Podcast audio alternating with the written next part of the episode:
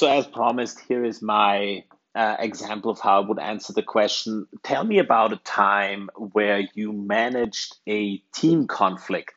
The story I will tell is the following I had in my marketing department, we had one um, person in maternity leave, and in the meanwhile, we had hired another person, and then that person from maternity leave came back working from at home.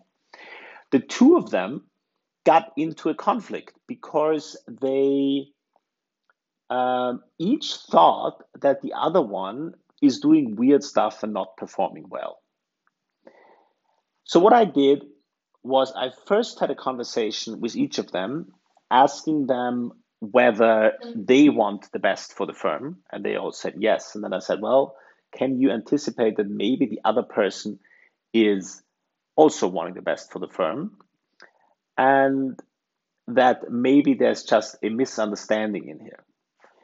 And the second thing I did with them is that I also told them that I absolutely do not tolerate in my company that people do not talk to each other but bitch about each other. And I told them, in fact, that I would fire immediately somebody who fucks up my company culture in that way, and that it's everybody's duty. If they think that another person is not doing what they're supposed to do is to inquire and if they don't do the right thing give them feedback or clarify what is the matter. And that was actually already the end of the story. Then we had a call the three of us and it was all easy. That's how i solved the team conflict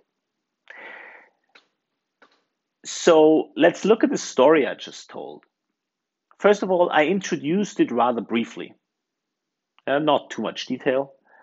Um, it was not rocket science. There was um, sort of yeah, it's it's not it's not about me having this elaborate scheme how I solve conflicts, but rather it is do I see myself as somebody solving conflicts and maybe you've observed how I've woven in um, also a unexpected approach. It's not only that I'm sort of super nice in solving conflict, but I'm also balanced in terms of putting my foot down and not accepting stupid conflict. Um, that's called leadership. but I've woven this in here um, but I've not I've not made it a large artificial story where I would use a, a big framework on how I solve conflicts, but rather a quick and easy story.